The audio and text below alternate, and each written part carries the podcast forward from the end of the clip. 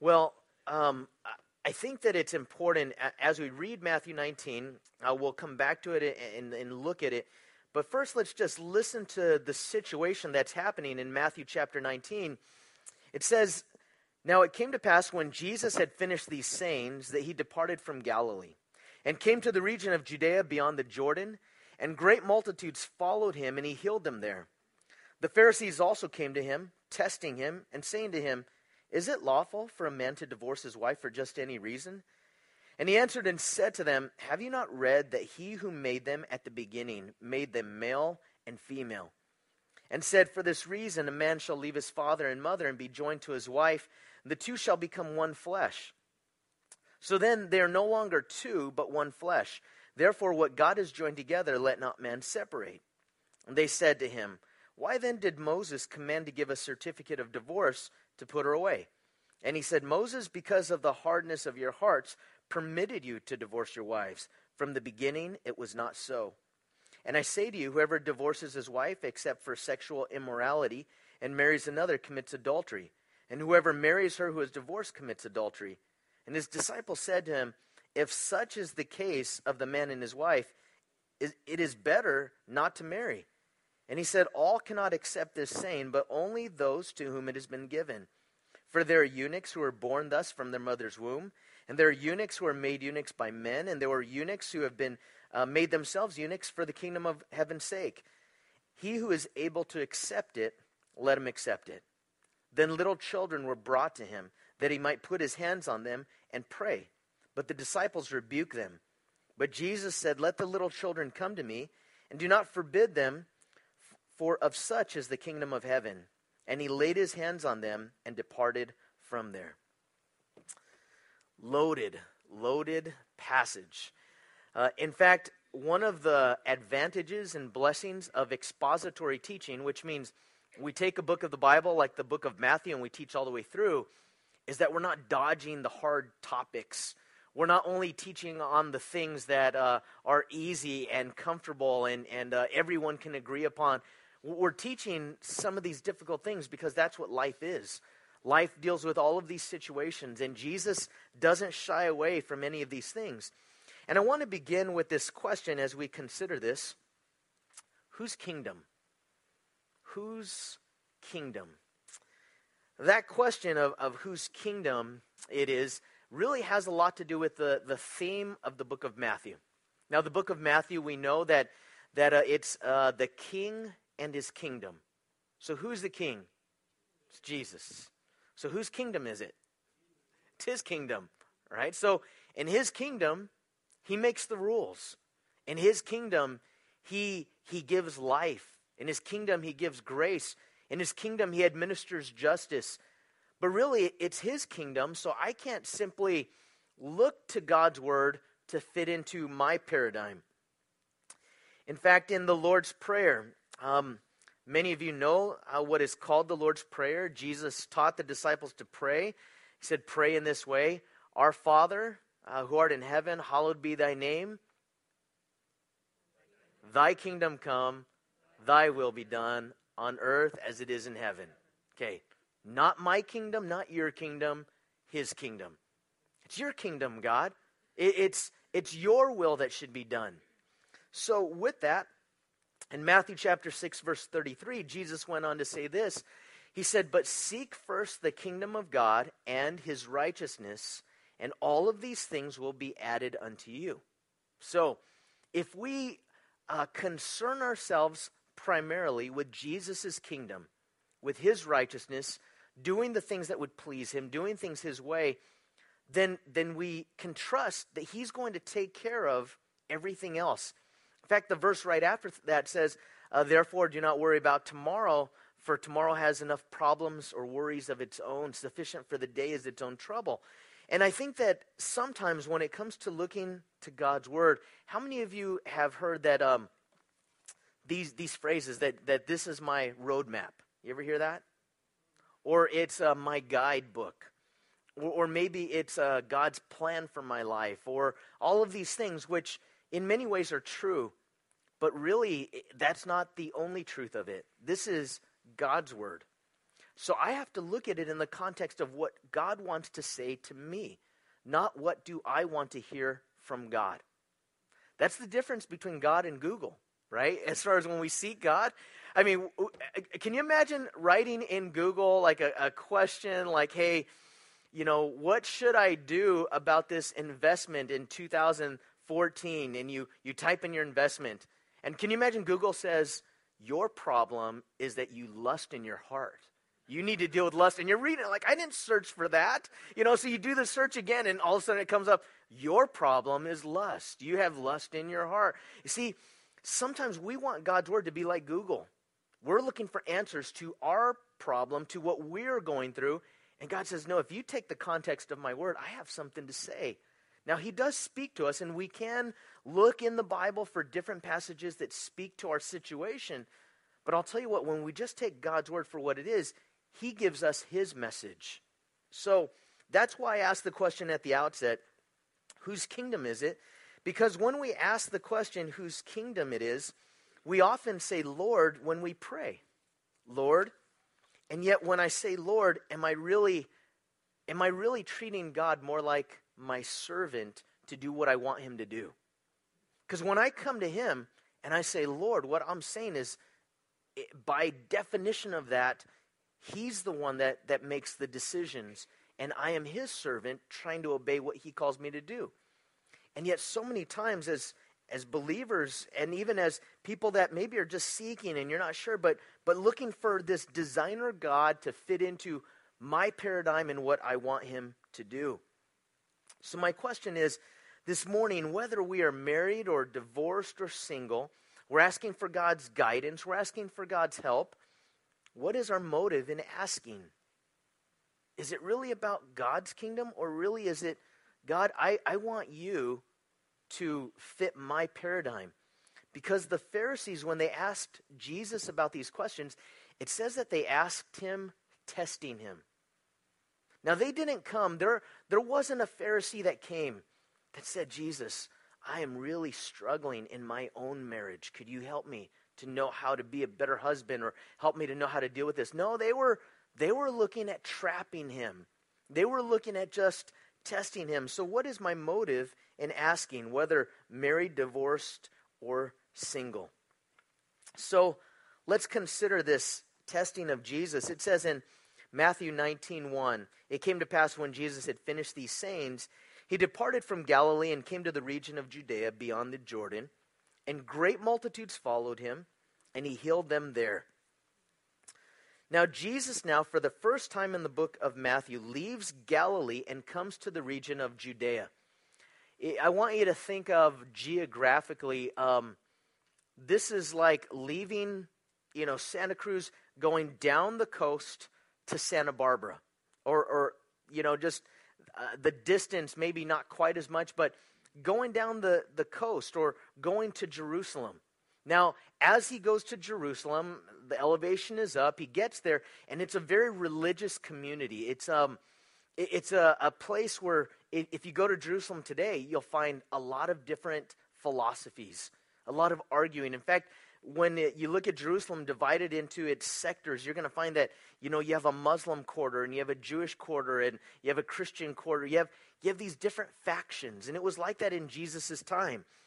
So he comes there to this region of Judea, and even though the other gospels explain that Jesus had gone there many times before, the book of Matthew, the author chooses just to kind of focus on this time because it's all about the king and his kingdom. And Jesus, very shortly uh, from here, is really going to be betrayed, and it's going to lead to his crucifixion. But when he comes there, there are people that are, are testing him. And, and again, he healed many people, and there were great multitudes following him, but it doesn't say that that healing necessarily brought faith and obedience. I think that's really interesting that sometimes we think uh, if Jesus just did a miracle, if I just saw a miracle, then, then I'd follow. But yet, there were times when Jesus healed people and they still didn't follow him. But in verse 3, it says, The Pharisees also came to him, testing him and saying to him, Is it lawful for a man to divorce his wife for just any reason? So they are putting God to the test. And really, I want you to understand that his answer would determine their approval. How many times do we ask God, God, what is your answer on this? And that will determine my approval rating for you.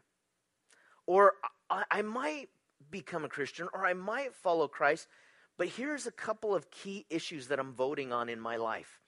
And if Jesus lines up with these voting issues of how I spend money or my sexuality or, or what I want to do in the future, if he lines up, then I vote for him. If he doesn't line up, I don't vote for him. And really, what ends up happening is his answer de- determines our approval. And, and I want you to notice that in our culture today, people are looking for a designer God. Um, they, they talk about today, you know, there's designer drugs, for example. It's no longer just the, the drug of what it is, but it's mixing this drug with another drug, and, and there's this effect. People do that with God. And, and they try to form God in their own image. Now you think, well, I don't have any idols. You know, at home, I don't have a statue that I bow down to. But let me explain what that idolatry looks like in our culture today. It looks like me saying, okay, God, I want you to bless me in these preconceived notions and these ideas that I want my life to, to be like. And so I'm looking for a God that fits this paradigm. And so it used to be that people would go to Buddhism or they would go to Islam or they would go to many different religions to kind of figure out which religion is best for them. But you know what people do today? They, they, they just say, I'm just going to pick and choose the parts from every religion that I like. And it's God as I understand Him because I'm not religious, I'm spiritual. And you know what? Really, many times that's a cop out. That's a, a way of saying, what I really want is I want God's benefits and blessings, but I don't want God's commandments and commitments. So I just want these benefits and blessings, but not the commandments and the commitments. And Jesus here, they're putting him to the test. Now, as they put him to the test, I want you to turn with me back to the book of Deuteronomy because, in the context of a- asking these questions, it's the fifth book in the Bible Genesis, Exodus, Leviticus, Numbers, Deuteronomy. In Deuteronomy chapter 24, they knew the Bible very well. Remember, I told you this was a religious community. So, what they were doing is they were referring back to the Old Testament law. And in Deuteronomy, this is what it says. Now, Moses here um, has, has recorded God's law, and it says this When a man takes a wife and marries her, and it happens that she finds no favor in his eyes because he has found some uncleanness in her, and writes her a certificate of divorce, puts it in her hand, and sends her out of his house. When she has departed from his house and goes and becomes another man's wife, if the latter husband detests her and writes her a certificate of divorce, puts it in her hand, and sends her out of his house, or if the latter husband dies who took her as his wife, then her former husband who divorced her must not take her back to be his wife after she has been defiled, for that is an abomination before the Lord. And you shall not bring sin on the land which the Lord your God is giving you as an inheritance. Now, I want to say we are not going to go in depth to look at the context of the Old Testament law as much this morning in Deuteronomy 24. But it's really important that we have that as the backdrop because in Jesus' time, in the first century, there were two rabbis, two scholars, two teachers that really had two schools of thought that in Jerusalem you could find historically these two schools of thought really um, were the main mindset for marriage and divorce. Now, let me explain them. The first one was a guy named uh, Rabbi Shammai. Now, Rabbi Shammai taught this. He taught that divorce was for sexual immorality. That was the reason. That was a valid um, reason to, to get a divorce. And so that was a more conservative um, viewpoint. But I want you to also see that there was another rabbi named Rabbi Hillel. And Rabbi Hillel taught you could be divorced for really any reason. Now, in California today, what is this called? It's called no fault divorce. No fault divorce means that uh, you don't have to, it doesn't matter whose fault, there's no fault. It's just, you. if you decide, you wake up one morning and you say, you know what, I'm just, I, I was in love and somehow I fell out of love. I was in love and then all of a sudden I fell out of love with you, so I'm going to get a divorce for that reason. In this no fault divorce, Rabbi Hillel kind of taught that. And it's important to understand that that was the popular view of divorce. I think that's the popular view of divorce today. It's really for, for any reason. Now, Rabbi Shammai had a more conservative viewpoint that divorce was only for sexual immorality. The Pharisees weren't really coming to Jesus for a correct interpretation. They were testing him. And what they were trying to do is they were trying to cause this controversy. If Jesus is more conservative and goes with Rabbi Shammai and says, hey, it's only for sexual immorality, he goes against the general population, the majority of the people.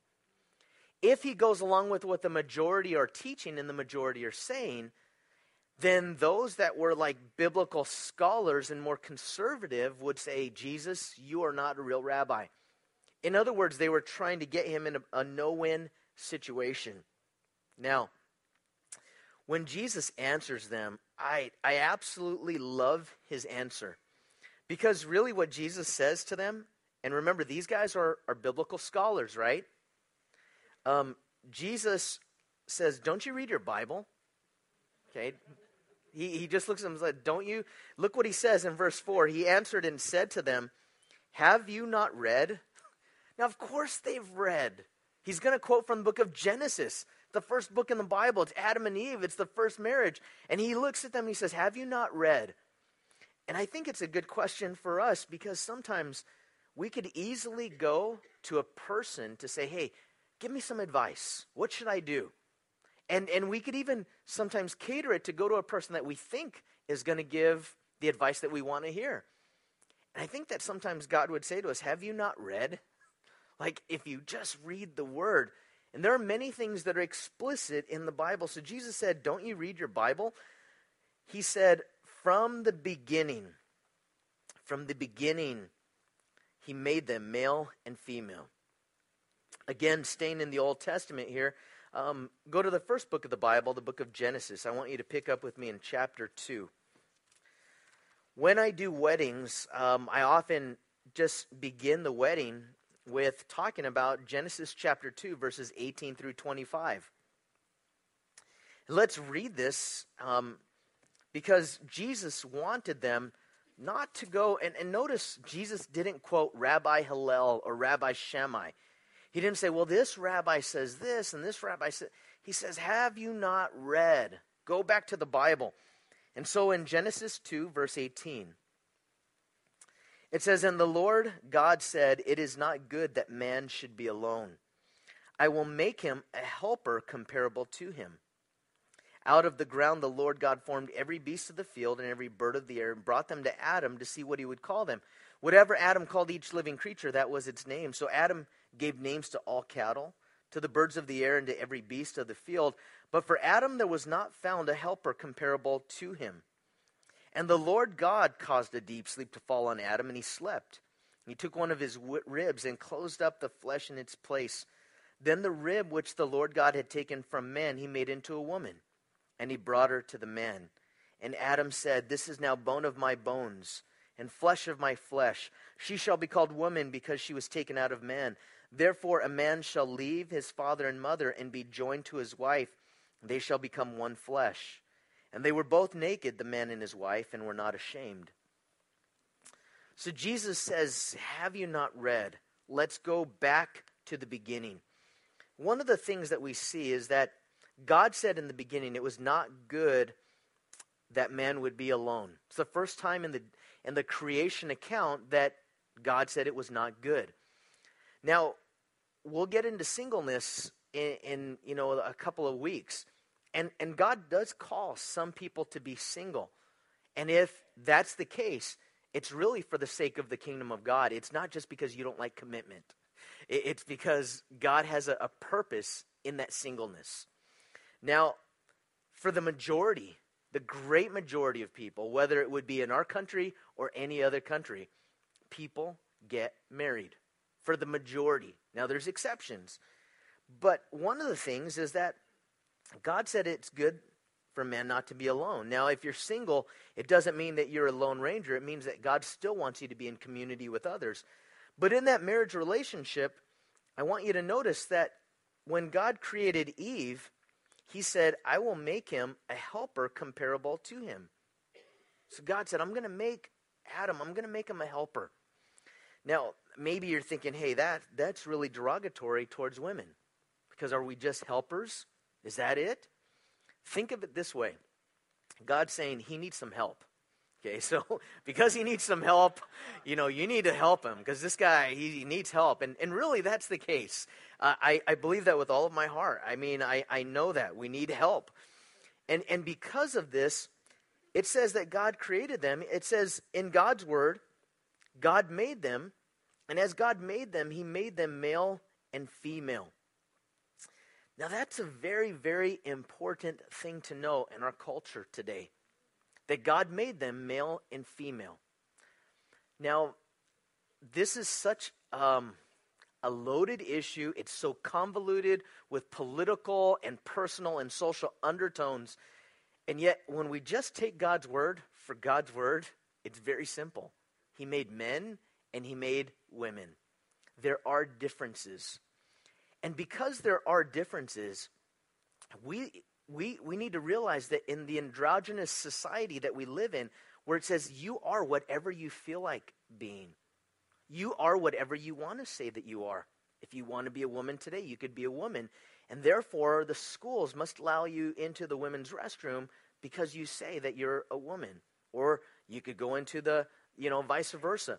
And that's the mindset today. Now I'm not I'm not talking about I'm not going the whole route of everything that that that has uh, in in the connotations of it, but I think it is important to realize that because of the blurring of of roles today, that really people say it, there's no difference. Men and women are just the same. It's whatever you feel like.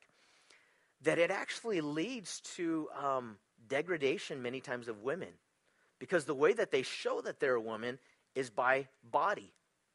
Because if there's no other distinctions as far as personality or roles or, or anything else, then the only distinction is anatomical. And if the only distinction is anatomical, then in order to show yourself a woman in this culture, the, the media or the advertisers would say, well, then you have to dress this way or look this way because this is what a woman is. And so while we live in a world today that says, oh, we've never been farther as far as women's rights and equality, I actually think that we've gone backwards in many ways by this degradation of women, saying that the only thing that, that defines a woman is, is her body and what she looks like. So, what does that mean? In Scripture, there are two different views that people take, and, and they and really, Scripture, I believe, teaches one of them, but some people interpret it another way. And, and I'm going to give you the words just so that you're equipped to be able to deal with this in intellectual circles, um, even, even some theological circles. There is complementarianism and, and there's egalitarianism. Complementarian means it means that we complement one another. And really, that's what Bi- the Bible teaches because it says that he made man and he made woman. Now, if she was a helper, that means that she became a complement, not compliment with an eye, like, hey, you look nice, Adam, um, not, but compliment like uh, complementary angles. They complete each other. She comes alongside, he comes alongside of her, and we're complementarian. Um, we help each other. There are areas of, of my life, areas of my personality, areas of me as a man that I, I need Deanna to help me in those areas where I'm not good at. And there are areas where Deanna needs me to come alongside of her and to help her as well. There's another view today that even is in the church, and, and some Christians believe this. I'm not calling these people non Christians because they believe this, but I, I, just don't think it's scriptural. Um, egalitarian means equal. But my question is does equal mean same? Now, we are equal it says in the New Testament there is neither male nor female, Jew nor Greek, because the wall has been broken down in Christ. We're all Christians. But let me ask you is a Jewish person and a Greek person exactly the same? No.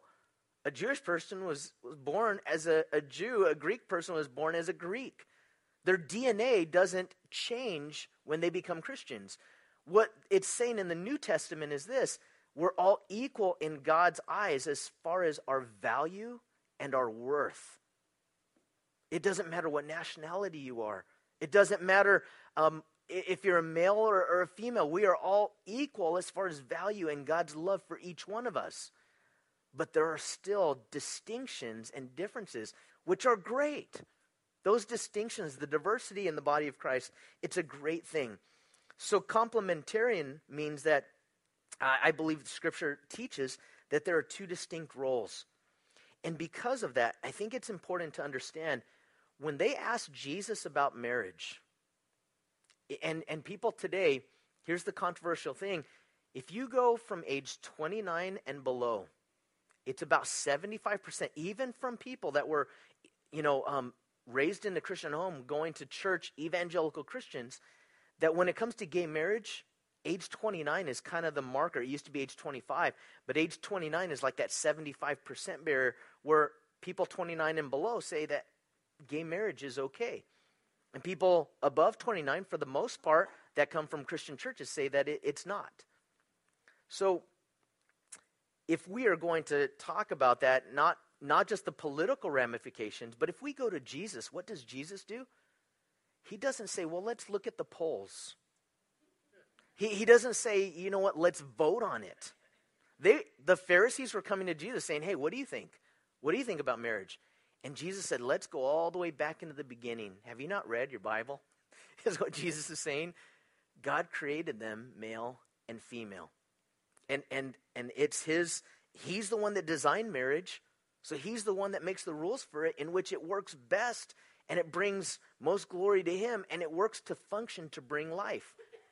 Now, I believe that the church, um, not, not, I'm not speaking of our church in particular, but the church generally has not done a good job in many ways of reaching out to the homosexual community because we have singled out that sin, which it is sin, as greater than my sin of pride or someone else's sin of anger or someone else's sin of gluttony, as though that's the unpardonable sin.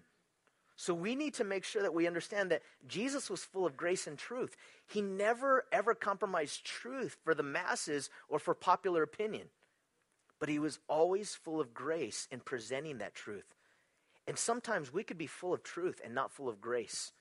And when we're full of truth and not full of grace, there's no attraction and there's no love that can be seen. When we are only full of grace and we compromise truth, then what we're telling someone is really a lie.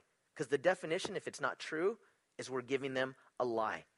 So it's so important that we understand what God says about these things. Now, verse 5, Jesus said, For this reason, for what reason? Because God was the one that created um, man and woman. For this reason, a man shall leave his father and mother. Now, when it says a man shall leave his father and mother, it, it, it, says that in verse 24 of Genesis 2 Therefore, a man shall leave his father and mother and be joined to his wife, and they shall become one flesh. Um, what human beings were alive at this point in time? Just Adam and Eve. Okay? Adam and Eve, do they have mom and dad? No. So is this for Adam and Eve, or is it also a prescription for all of marriage? It's, all a pres- it's also a prescription for all of marriage. And when it says that a, a man shall leave his father and mother, it means this it means that the center of the family, the center of the relationship, is really husband and wife. Because once a husband and wife get married, that becomes the center. And, and it becomes very problematic if after a husband and wife get married, that when the wife doesn't do things the way that his mom did things, that he doesn't say, I'm going to go to mom. Mom, could you tell her that she's supposed to do things this way? Could you tell her that's the way you're supposed to do things? Or that she doesn't run to dad and say, Dad, could you tell him he's a knucklehead and he needs to treat me better? Now, I, I, haven't been through that. I, I don't, um, as far as being a dad, you know, none, none of my kids are married And I know that there's going to have to be a, a tearing away of the relationship somewhat, not of love, but of that influence and, and that, that really prominence. Because there's going to be someone that will be more prominent in my daughter's lives than me. As sad as that is, as terrible as that sounds, eventually that will happen. And as that happens, I, think it's also important for this if you are married and you have children, do not allow your relationship with your kids to be the center of the family. That is a part of your family, but the center of the family is really the relationship of husband and wife. That's the relationship by which that family uh, centers around. And obviously, our relationship with the Lord. So then it goes on to say this in verse 5. Um, it says, um, go back to, to the book of Matthew. Matthew chapter 19, verse 5. Jesus said, For this reason, a man shall leave his father and mother and be joined to his wife, and the two shall become one flesh. So, as they do this, it says in verse 6 So then, they are no longer two, but one flesh. Therefore, what God has joined together, let not man separate. Um, the word cleave in the King James Version, it, it means um, to be glued, to be attached, to be joined together. Um, it says that a, a man shall leave and cleave. Leave mom and dad, cleave, be joined together to his wife. And then it goes on to say that the two shall become one flesh. And if the two become one, therefore what God has joined together, let not man separate. Again, I want to say this with um, an understanding and a sensitivity to backgrounds, to life experience, to things that we've been through. Um, and, and statistically today, one out of about 1.8 marriages ends in a divorce. So it's not one out of two, that's 50%. It's one out of 1.8 which means that in, in our congregation that there are many that have been through divorces. And i'm not going into history or, or background right now but what i am saying is wherever you are right now whether you are single or whether you are married or if you have been divorced it is absolutely important that we don't take what the culture says that we don't take what opinions say that we don't take what the majority says but we look to God's word and what he says about marriage. And he says, hey, if you are married, and Paul says it this way when you come to Christ, remain in the situation in which you are. In other words, if you have been divorced, you can't go back and relive that marriage. Especially, obviously, when that person is married to someone else. So, at this point in time, you can't go back and change things. And it's important to know that when we realize this and we understand it, that in Romans 8 1, it says, There is therefore now no condemnation to those who are in Christ Jesus. So, can God forgive? Absolutely. And maybe it was even more the other person's fault. But usually, usually, it's not just a preponderance of just one person's fault. Usually there's there's two people, and maybe more one than the other. But you know what? It's important that we see this because when God joins a man and a woman together to become one, um, I've heard of people saying, well, it, it was an easy divorce. But understand something about this. Whose kingdom are we talking about? It's God's kingdom, it's Jesus' kingdom. And something about marriage that God set up is that it's a picture to the world of God's love for his church. Something that God designed, and he is the one that pointed to, to marriage and, and explained it like this. He calls us, the church, the bride of Christ. Now, if we took the model of today that as soon as someone is not pleased or satisfied with their spouse, they could divorce, what would that do for my security in Christ? Every time I sin, every time I mess up, every time I blow it. God, are you going to divorce me? God, are you going to leave me? But every time I sin and I repent and I come back, there's always this grace. And, and marriage is supposed to be a picture of that. It's not supposed to be a picture of perfection. None of us have perfect marriages. We all, at, at times, struggle. We go through difficulty in life because you know what? The problem in marriage is that there's two people married. And the problem in that is that one of them's a sinner and the other one's a sinner. And so that's, that's, a, that's a big problem. And when you see that in marriage, God says it's in that context. It, Adam and Eve, it says that the, they were naked and not ashamed. You know why? They covered each other. Do you know why? It was in the marriage relationship that there's acceptance. No one knows you better than your spouse. No one knows me better than Deanna. She knows all of my faults. She knows my weaknesses. She knows, you know, the, the areas where I struggle. And yet, in that marriage relationship, as she covers me in grace, it's a picture of the way that God covers us in grace. See, when, when people are joined together as one flesh, and that's why, notice it says that they shall become one flesh. It doesn't say they shall become one spirit, right? So that means that the marriage relationship is physical. There is a physical part of the marriage relationship that is reserved for the marriage relationship.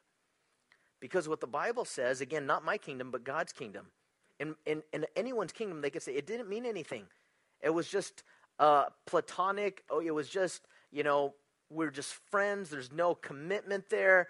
That's what the world can say.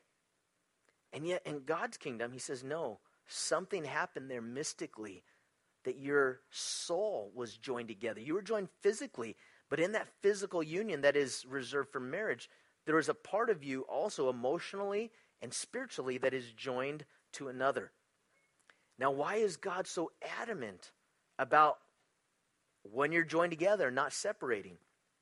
Well, so here's my little experiment on the love glue.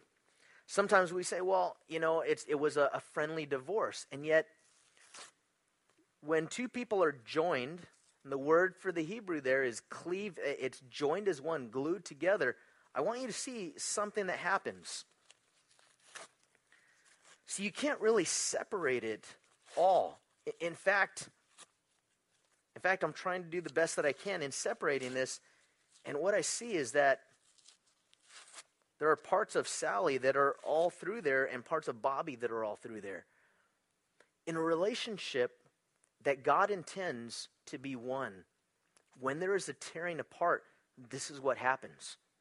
There's a splintering. Now, does God bring healing? Yes. Are there are there reasons that we'll get into next week a little bit more in depth as far as that God says, okay, I allow that to happen, that divorce is a way of ending a, marriage that becomes harmful to life and harmful to, to my glory, and, and he allows it, yes. And, and at that point in time, um, it, it's important to know that in the same way that God is full of grace and truth, the truth is that we're, we're, to, we're to last. That, that has to be the mindset of permanence going into marriage. But there should also be the way that we deal with people that have been through that by experience. Um, I know people that have been through abusive relationships. I know people that have been, um, you know, they've been cheated on. There's been adultery. There's been some brutal things. And so in a person's past, we need to be sensitive to that.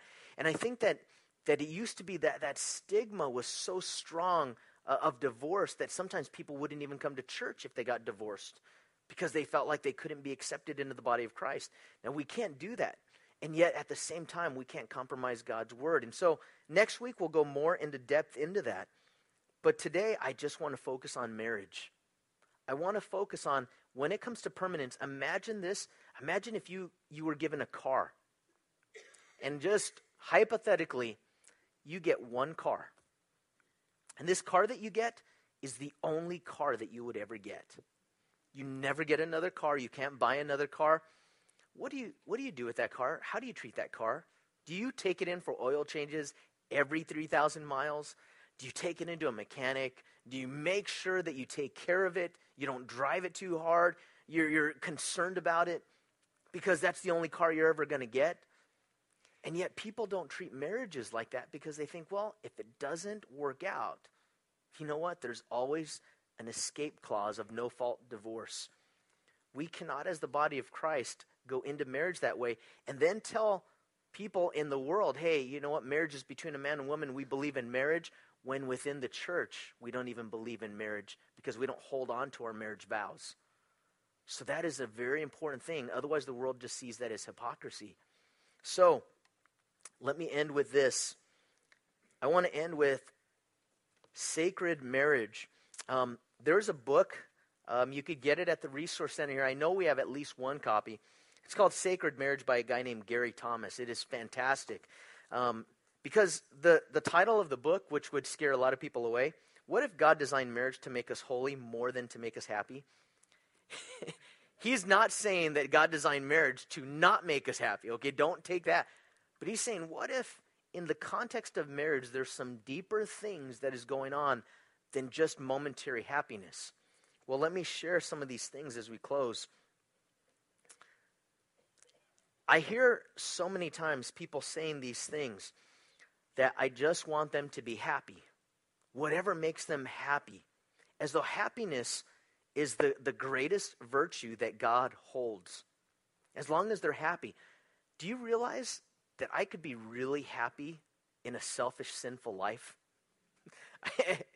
now, eh, that's temporary happiness. If, we, if there really is an eternity, if there really is a God this life is so short in comparison to all of eternity. So, holiness is even greater than happiness.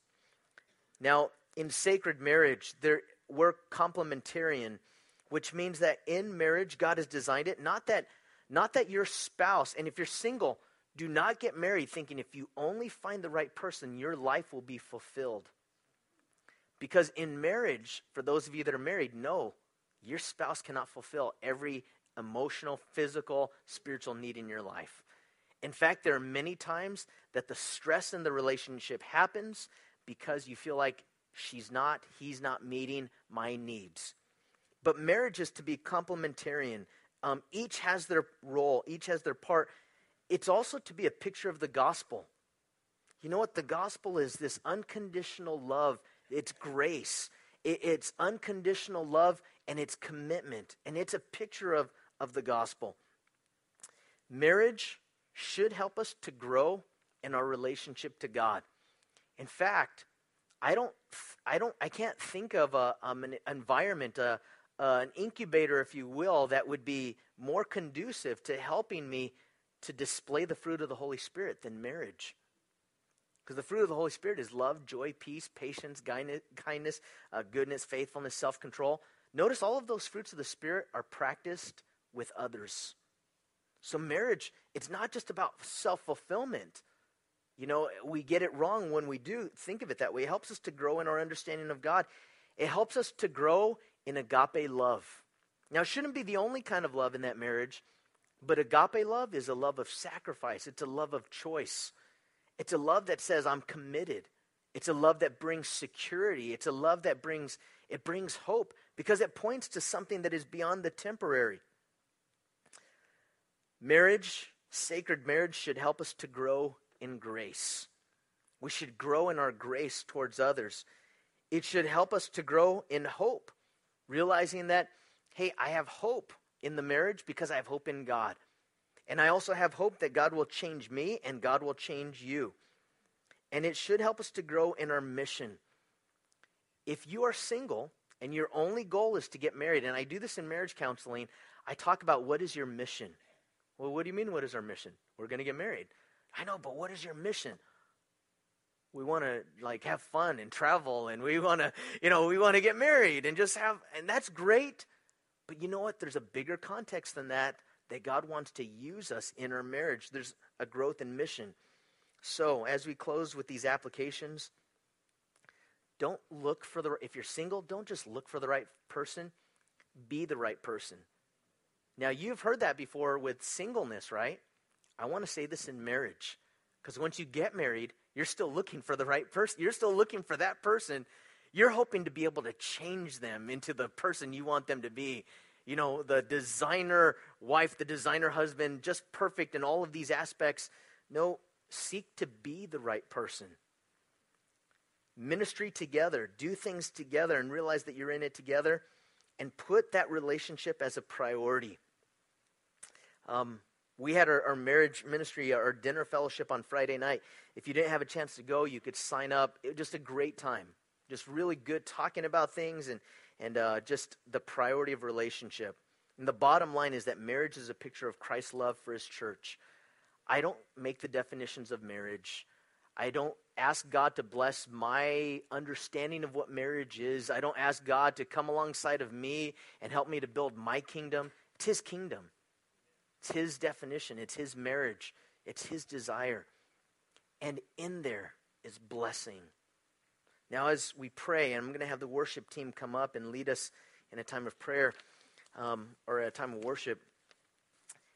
As we worship the Lord, um, it is so absolutely important that we take time not just to forget the message, because as soon as we leave here, the cares of this world, the busyness, sometimes those very things that God had spoken to us can get snatched away.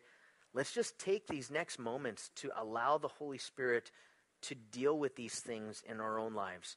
And I want to begin, before the worship team comes up, I want to begin in silence. And it's going to, it will feel like it's 10 minutes. It'll be one minute. and I want you just between you and the Lord to say, God, whatever you've spoken to me, however you've dealt with me, however you need to speak with me, I just want to listen and respond. So silently, let's just pray. Let's um, bow our heads and close our eyes so we could focus on the things of God.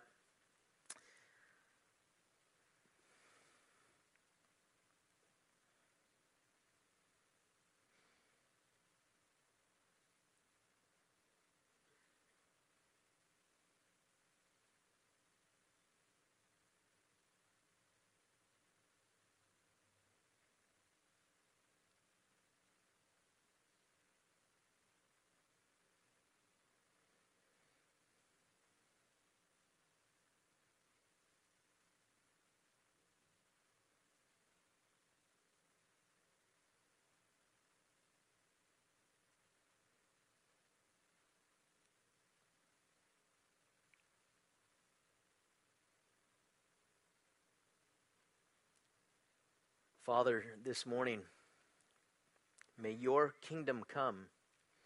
May your will be done on earth as it is in heaven. So, Lord, it's your kingdom and we are your people. So, Lord, we're asking that however you have spoken to each one of us, first of all, Lord, I, I want to pray for those that, that maybe there's a lot of guilt associated with even the topic of marriage, maybe because of past sins or mistakes. Lord, I pray for the freedom that comes with, with forgiveness and the freedom that comes with confession and the freedom that comes with repentance. Father, this morning I want to pray for any married couple. If maybe even silently, maybe maybe it hasn't even come up in conversation, but one of them is just just on the edge, just feeling like giving up. I pray, Lord, that you would give strength and God, that the message today would be strong in their hearts. Lord, for those that, that maybe just feel sometimes overwhelmed by the task of marriage and realizing that, that Lord, I, I fall short and I, I don't, I'm not the, the husband you want me to be. I'm not the wife you want me to be. Lord, we thank you for your forgiveness. And Lord, I pray for comfort. Lord, strengthen the marriages that are here. Father, for those that have been through divorce, Lord, I want to ask that you would bring healing. I pray that you would bring wholeness. Lord, that you would bring that sense of peace. And Father, if there are, are things in past relationships that need to be dealt with, that you would help us to do that. Father, I also pray that you would bring comfort because, Lord, so many of us at our, our wedding, we said vows and we said, till death do us part. And some people have experienced um, the, the sorrow of the parting of a, a spouse. And yet, Lord, we just want to thank you that it's a, a wonderful picture of your love for us. That God, it's all the way until the end. So, Lord, we thank you for this time, and we, we ask that you administer to us, to the single person as well. Lord, may we find hope in Christ. And Father, we're praying that you would help us to be a light to the community around us. Not that we're perfect, but God, we're, we're really trying to, to please you, and we're asking that your Spirit would help us to do things the way that you would want us to do them. And so we give you this time now. Lord, bless this offering. As we give it to you, Lord, um, we, we pray that you would use it for your glory. We pray that you would use it to uh, be fruitful in the ministry. That, God, you would use um, our tithes and offerings or acts of worship unto you, Lord, to further your kingdom. We pray these things in Jesus' name. Amen.